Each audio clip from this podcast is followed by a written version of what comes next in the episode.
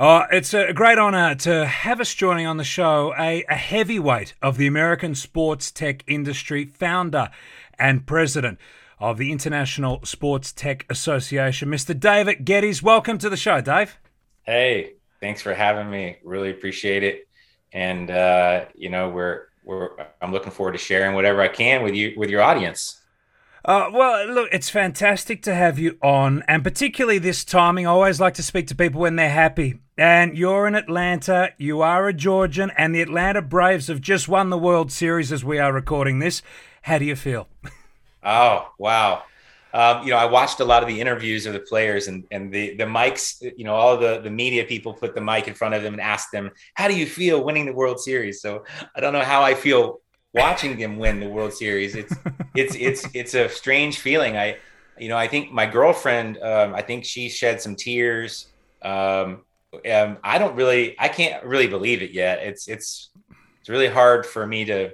I'm I'm a pretty big fan. I went to quite a few games this season, hmm. and uh, and really enjoyed. Um, you know, I live right near the stadium, so I, am able to go down to the baseball stadium on a whim for dinner hmm. and watch a game and so that's kind of a habit that I've got into this past season. So it was amazing to watch all these young players, all these uh, players from these uh, unknown islands in the Caribbean who mm-hmm. you know came to America and uh, are living the American dream, um, playing sports for our Braves. It's it's amazing to watch them grow up and and and win. It's just I can't even describe it really.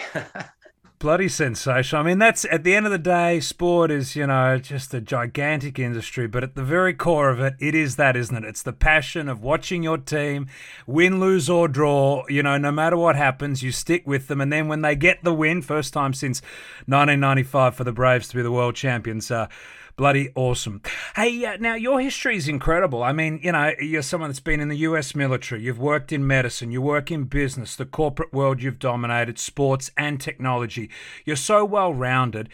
Um, I want to talk to you. I know you have a real passion for esport. Can you tell it? You're involved with the USA team. Uh, can you give us uh, the gist of where esports sits? I, I read some info uh, from Insider Intelligence. They say that the esports ecosystem globally has doubled to a billion dollars this past 12 months. So it's doubled to a billion. They're expecting it to double again to 2 billion next year. 25 million viewers every month in the US. That's the size of Australia's population, by the way. Watch esports. You've got an Australian population watching esport within America every month. It is extraordinary, the growth. Can you tell us where you see that industry, please? Um, well, I mean, what what I think I'm advocating for and and working towards with other people here in the states is to um, really start to begin to paint a pathway for youth players because it, currently, really the the the majority of the the viewers, the audience is very young. Hmm. Um, and the money that's come into esport here in the states has been directed towards uh, nonprofit um, STEM or STEAM, and these are science, technology, and engineering programs to tie esport with workforce education initiatives, if that makes sense, right? Mm. What we're seeing is that the kids who are into esport at an early age are exposed to computers, software programming, um, larger concepts like engineering, architecture, and things of this nature. Essentially, we've taken the jock and we've said, hey, you know, that's cool. But what about all these other geeks and nerds over here? They're they're pretty smart. What can they do? And so esport has been here in the states primarily targeted towards these youth programs. Mm-hmm. Um, a series of foundations have formed. Um, a lot of them are around scholastic, um, kind of this, this scholastic um, market position for their mm-hmm. organizations. Um, uh, and that's that's bled into collegiate sports. And now we have esports uh, collegiate um, foundation. It's uh, all around, uh, you know, all, all the types of things that you would need to to go to college in a high tech uh, degree degree program like engineering or software development or computer science. And so here, where we are in the state of Georgia, there's a really big movement um, to tie together this workforce education to esports to attract even more uh, momentum from the corporate world in um, in you know in here in the state of Georgia where we can actually say that yes, these kids started off, you know, playing these games in these clubs in high school. Um, we they learned, uh, you know, Python programming and these STEM programs, mm-hmm. and now they're going on to computer science degree programs uh, here at the universities in Georgia. And so, what's the next step? And that's really what I'm I'm kind of looking at and building coalitions with across the nation. And we're building um, the U.S. esports team um, so we have a, an advisory board that's formed. We have a, a I don't want to, you know, we haven't made a press release yet, so I'm giving you. You can do it here, Dave. Really early free. stuff. Uh, but but we have a really good uh, group of people who are coming together all across our nation, hmm. and uh, we're gonna we're building the policy and governance framework for how our team is going to work on an international level, and um, you know and meet all the requirements for all the international game uh, federations that that are well, there's actually one primary one, but you know there'll there'll be other um, regulatory uh, tournament type organizations that help build this ecosystem, so that uh, when our athletes here, our esports players here, gamers um, grow up and get into college, they actually can have a professional career beyond that. Um, yeah. And so we want to try to um, grow that end of, of esports. That's what that's what I've been working on. Well, it's a huge job you've got. You sound like you're the man for the job, too. Uh, can I ask, in terms of those demographics, that's a fascinating point because we know, obviously, the younger demographics so much harder to capture. You know, you look at all the, the splicing of the age demographics on who uh, who is watching terrestrial TV, who is watching major sport in long format uh, content, it keeps getting older and older. So to be able to harness that youth, so valuable for advertisers, which obviously makes the world go round. Um, what is? Do you have some stats on sort of the average age of a esport player and also of a audience member? Do you know where it sits? Um, I don't. I don't have anything. I haven't seen anything cross my desk lately that had that type of data in it. Mm. Um, you know, if if if you were if you were to kind of ask me to kind of just from what I know, my ballpark. I sure. mean, we're we're we're looking at um, the East here in Georgia in particular. Um, we're looking at the esports youth movement really between the ages of 11 to 12 up to uh, high school. Um, so mm-hmm. K 12, so that could be 18. Um, we know that there are there are more and more universities now that are giving out four year paid scholarships for high tech um, degree programs and they're they're looking at this pool of applicants this this demographic to to um, to get into those programs and take those jobs in the future. So um, i'm i'm i'm you know my my my view is that it's some pretty pretty big but it really does kind of de- uh, depend on the game right? And we've got a lot of games who which are really kind of youth oriented right? And then we've got mm-hmm. some other games like for example the category of you know e e racing or iRacing categories in motorsport for example. I mean we have we have uh, gentlemen racers from sports car racing who are showing up in these iRacing tournaments. I mean these are professional drivers uh, you know who are who are showing up to to compete. And i i had one of them re- make a really funny remark to me recently. He said you know uh, I asked him, "Well, what, what's what are you going to do with your sports car?" He said, "Oh, my wife wants me to get rid of it." And and he said it's much less expensive to do e racing, and I was like, "Yeah, that's, that's true." So, it is. So, um, so, so I, I, think we still have a long way to go to get um, the, to get an, an uh, uh, all the infrastructure elements together to tell that story for hey, could could you become a professional player uh, beyond college? You know can you can we maintain that kind of you know eye hand coordination and other physical characteristics that youth have?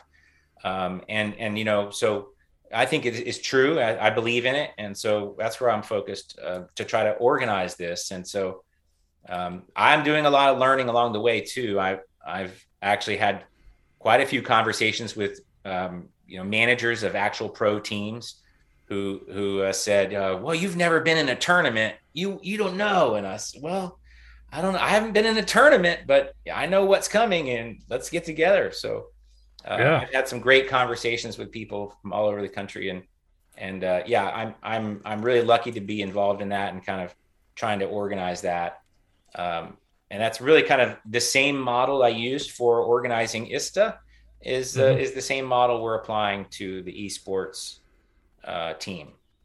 Well, it's just such a valuable thing. I mean, it would just go back to that that monthly viewership, 25 million people. That is such a valuable commodity. When you look at the the ratings of broadcast TV in the US, I mean, that is standing really strong against traditional you know, you know TV. Over, over, COVID, I don't I don't know if you know this, but here in the states mm. during COVID, when we really didn't have any live sporting events, mm. um, some major sports channels on on cable uh, aired numerous esport tournaments because um, that was really all they could do, right? That was yeah. really all anyone could do, and so they did get airtime on major networks, uh, and I'm sure that that that helped expose people to these different games and and and the whole idea, the whole concept.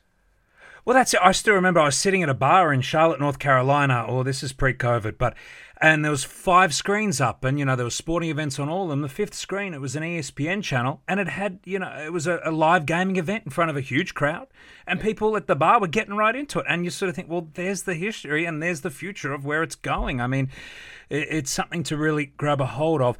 Do you see? We're seeing the the IOC continue to try to renew itself. Uh, the advent of you know skateboarding, a huge success. Logan Martin, the Aussie guy, won gold. It was a huge, huge talking point in this country. Um, do you see a future of esports in the Olympics? Maybe not in the next twelve years, but maybe in fifteen. You know, like, do you see that? Yeah, yeah. Actually, I do. It's going to happen sooner than that. Um, the IOC's virtual games, uh, their work on that, um, they're learning and discovering as well. Um, I think that um, you know their first attempt to try to tie real world sport um, with uh, virtual games is right on the money. It's a great way to begin the discussions and showcase what can be done and and how it can be done. Um, you know, I, I, think the IOC is, is obviously not hitting mainstream right now. They're they're I think they're trying to find that bridge. Um, you know, I'm a big believer in it. I'm I'm, a, I'm such an advocate for it that I'm going around the country trying to organize, um, you know, to build the first, you know, legitimate national USA team. And so, you know, I, I we have a lot. There's a lot of questions that haven't been uh, resolved, um, but I think that they will work themselves out. And I think it's going to be faster than ten years. It, it could be less than five years. Jeez. And that so the LA games could be could make its yeah. debut in America, which makes sense. What I what I hear from from my contacts out in LA is that mm-hmm. they are that this is something that they're planning to incorporate in in 28. So we'll see. You know, jeez, extraordinary. Well, I mean the the that line between actual reality and virtual reality keeps getting blurred and blurred by the day. So uh, that would be incredible. You know, uh, what's a 2028. So the first Olympics, 1896. So you, you see that sort of growth. You know, you go from, yeah. you know, what was a, a, replicant of an ancient Greek sport to now, you know, gaming in LA. I mean, it's just amazing. It's incredible. And people like you are at the coalface creating it, uh, particularly in the US. And we know when America puts its mind to something, not too long later, it comes into fruition. Well, you know, I, I'm, I'm very hopeful that we can build a, a, a something that's repeatable and we certainly would love to share that model that we develop with anyone any other country that wants to participate i think mm-hmm. that that's probably what's going to happen is where, there's going to be several different models for how these elite teams can function and work and mm-hmm. um, and they'll they'll be shared around the world to to various NOCs, uh, you know, Olympic committees, and um, you know they'll they'll pick one that's good for them and, and maybe even modify it a little bit to fit their world their, you know their their cultural aspects of their sport mm. so um, yeah i mean I'm, I'm excited about it I, I, I think it's you know i'm a gamer too i i was raised in arcades you may have been too uh, yeah, you know, we, yeah. we, I came from a world where, you know, I had a Friday night pizza and stopped off at the arcade with my family, my brothers yeah. and everything. And so I, I've been around video games before, uh, you know, around the time of Pong and the mm-hmm. Atari mm. 2600. And, you know, I had every console from there. And, um, you know, I grew, I grew up in the, you know, in a technology family where I couldn't, I couldn't get any more computer stuff until I learned how to code. And once I learned how to code, then I could get this more stuff. And so, yeah, so building computers and around games. And that's been a, a, hobby of mine since I was a little kid. So it makes sense for me to, to do it. Totally. I used to play uh, Super International Cricket on Super Nintendo. That was my game. Oh, oh nice. I love that game. Mm. Hey, yeah. What about uh, AI? I know this is another very much a, a, strong passion of yours. Something you've got a an indelible link to. Um, it's amazing. I just pulled this stat up. Uh, $63 billion is what the global AI industry is worth currently, and the expectation is that each year there will be growth of 40%. So essentially, the best part of doubles every year until 2028. The growth is extraordinary. What's your read on AI, specifically with the relationship to sport? Oh, okay. Well, um, we're very sport as the industry is very, very far behind any other industry. It might be if you. I mean, I'm kind of negative on it. You know, it's kind of like we're in last place as far as I'm concerned. Um, sport Please, is, go uh, deeper. Been, yeah, sport has been very, very slow to adopt artificial intelligence of any kind. Um, where you know, I really about ten years ago, the data revolution started and you know as uh, you think of like how things mature and like like next step you know what's the practical next step you really have to look at other industries and see what they're doing and kind of say okay well you know next step look will probably look something like this and you know because all these other industries have gone through this already right they they mm-hmm. adopted data 20 years ago so um so yeah i, I think uh, sport has a long way to go i think it's going to basically be around subscription models for startups that's really the only way that sport is going to be able to interact with anything that could be called AI. Um, you know, so you know there'll be lots of opportunities for sports organizations to license or subscribe to a platform, which you know they can help filter their data and, and try to find patterns within their data, um, and and that'll continue to grow. Um, and that'll make that'll make great there'll be there'll be great startup stories, you know, startup company stories uh, for that um, but when it gets to really kind of complex engineered AI, that's that's going to be a while. Um, that requires some customization. Uh, that requires a much deeper understanding of of artificial intelligence and things like concept representation and, and knowledge mm-hmm. engineering, other things like that. So um, there's a lot of interest. I just think there's just not a lot of knowledge. There's not a lot of education. There's not a lot of all the other things that kind of need to be there for it to not just be a one-off you know there'll be one-off hits here and there you know but but for there for anyone to really stand up you know and say oh you know ai is doing all of this it's still very fragmented very very um, uh, the visibility isn't very good let's put it that way it, it's hard to make predictions or talk about what um, what's what's next but um, yeah. you know I, I, I did start the uh, a little group on uh, called the Society for Sports Knowledge Engineering, and we have mm-hmm. about a thousand sports people from LinkedIn on in that group, and we're talking mainly. I'm talking, but we're we're learning together. You know what what sports what the what is the the future capability of of in sport? Um, do they really have the the interest to to fund that kind of activity, or would they rather just you know wait for someone else to develop it and then try to mm. you know hmm. again subscribe to it or something so um, so it's it's it's it's a it's still a, a, you know AI is still very um it's different around the world really. We have there's there's different regulatory interests there's different mm. ethical concerns there's different applications from defense to um, water treatment plants. You know there's so many different tools that are being put out into the open open source uh, marketplaces now, um, and there are, there are new right new new techniques that really aren't new but are relatively new in you know in in modern business uh, language you know discussions and, and trying to figure out whether they're they're what the right use case is mm-hmm. um, so there's a lot of um, there's a lot of way to go you know I, I hate saying this kind of stuff because it makes me feel i feel like i'm i'm I'm poo pooing on AI, but uh, I, I sell AI. I work around um, AI engineers, um, not only in defense, but in commercial.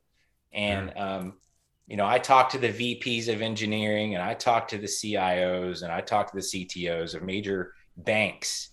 And, you know, I, when I look at the who is the most mature out of AI, sports is probably on the bottom of the list and finance is probably on the top of the list. Maybe mm. avionics is somewhere just behind finance. Mm. And, and so, you know, I, I'm, I'm, uh, I'm hopeful that someday sport will really learn from some of these other industry, industry verticals and kind of take some of these ideas and try them out. Um, there, there's going to be some massive success from that, but I think again they're probably going to be almost one-offs uh, for a while. So interesting. I, I, yeah, I, I just want to. I, I want you to because you're someone with great vision. Now, as we sit at the minute, sport is one of the few media products that holds up strong. It's one of the few products that people still watch in large numbers. With so much fragmentation, it's one of the strong products. What about in 50 years' time, Dave? We're having this chat in 50 years' time. In some sort of virtual reality world that we're yeah. going to be occupying, yeah. we're having a conversation. What are we saying about sport, particularly in the US, because that you know leads the world? Where's sports sitting? Is it still the NFL? Is it still Major League Baseball? Your Braves are playing, or is it an e-sport? Bra- what what what what is it sit in fifty years time? Gosh, what do you I, think? I, I, I hate to to to to say this, but I mean, um, it's it's gonna be a mix of virtual. I mean, I, Facebook changing their name to Meta was exactly what they should have done. It's it's mm-hmm. what they needed to do. It's where they should go. It makes perfect sense. Um, the metaverse is materializing right before our eyes. People are making their plans known on what the future is going to be, and it will be a virtual future. I don't mm-hmm. think that um, you know a technology. Uh, thinking of the cultural aspects and around technology and just you know there are anti-technologists right they're the people who say technology is doping right? I mean, we we, mm-hmm. we used to hear that uh, a few years ago about technology in sport. Oh, it's it's it's a new type of doping. It's not fair. And you saw that with the running shoe issue and and every sport is going to start having to deal with these issues. Where do you draw the line with technology? Where are humans going to fit into this world that we're creating? yes. Or or or are we going to create the world around the human? So there's all there are a lot of uh, I mean, it's it's anybody's guess on what's going to happen. 50 years from now, huh. you're you're going to have an AI that you interact with that you're you know it's an AI because you will have told it what you want it to do and it'll do it mm-hmm. for you. Um, and that type of AI is going to control your local world that you're in, whether you're at work, whether you're at home, and so you think of the connected um, home or the IoT kind of movement, they haven't figured out a lot of the problems for how all of this stuff is going to get integrated. And the actual solution to do that already exists today. Um, it's just the people who know how to do it are very busy doing something else very critical to our national security. So, mm. anytime anyone knows how to do this, they get drawn into that world because that's where their money is very good and mm. the the results are very rewarding for people who are who are looking to do meaningful things with mm-hmm. AI. So the technology exists to do that. Um, the infrastructure to do it on a large scale exists. Um, there are barriers in between each one of those components that can be removed through acquisitions or partnerships or you know custom APIs or whatever. Um, and so, yeah, in 50 years, you're going to have a, a, a, media AI that it's, it's going to, it's not just going to be a media AI. It's going to know everything about your house. It's going to know everything about what you like. And you're going to have shared that with it in a confidential way, just like you and I, or you and your best friend might talk privately. And that AI is going to be able to set things up for you and bring things to your attention. And uh, you'll be able to interact in a virtual world with this AI um, and, and so that that like I said, I think 50 years from now that will be, or it might even be less. Could be 30 years from now. Yeah. You'll have that world built for you. and the metaverse, and that's basically the metaverse, right? You're basically just that's basically what I described, right? It's a integrated world where you have some aspect of it is cross-functional, where you have some VR, some AR, some you know um, some re- real people in a real world, and so all those lines will all get blurred, and AI will be a big part of that.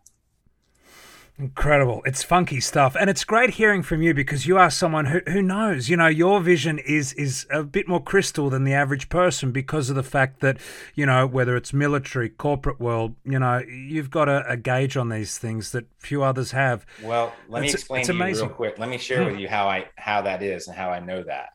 Mm. Um, my father is a world recognized artificial intelligence scientist. Okay. He yeah. is a he is a very well respected naval test pilot. Jeez. Okay. And yeah. and when when he decide when he decided that he was going to become a test pilot, he had already learned some things about computers very early on and became the director of a secret program. Um, mm-hmm. That program was uh, an, a, a joint program between the Navy and the Air Force. And it was the first program to put a computer on an aircraft. Okay, so this was the time of fly by wire. And so mm-hmm. my father was one of the scientists who was right there on the forefront of it. Now, the next step after that was the computer systems that lived on that computer, and that's the software. And my father is a recognized PhD in systems engineering, um, mm-hmm. and he's the one who put together the architecture. And that architecture today is very, very uh, ubiquitous across our military and other uh, government elements. Um, and so when I decided I wanted to take this technology into sports, and that's what I did, um, mm-hmm. I started a my first sports startup was using these tools in motorsport, in the in the world of data acquisitions and the world of uh, data telemetry, where you have 250 channels of data being shared with engineers in a command center, and it's just like the war room. It's just like the command and control systems that you see in the army. And so, um, you know, that's how I learned all that I learned is really just through him and books and being around. The company was started in my basement. So yeah, yeah. Um, I was, uh, that's how I, that's how I learned everything. And, and uh, I still uh, get a chance to visit with my father and talk with him about, you know, what, what, how did this come about and who did this? And he tells me, and I take notes and, and I go and find those people. I go look up all these old retired guys and ask them, get them on the phone and ask them questions. And, and so that's what I've been doing for the, you know, really since 2009 or so. Hmm. Um, I was lucky to get a security clearance in the military. And once that security clearance was approved, I was able to receive information that the average person wasn't able to see. Mm. So extraordinary. Well, yeah. all power to your dad and what he's, you know, yeah. given to the world. Um, and I know the two of you watched that Atlanta Braves win last night together, so I love it. It yeah. all comes back to sport. Yes, yes.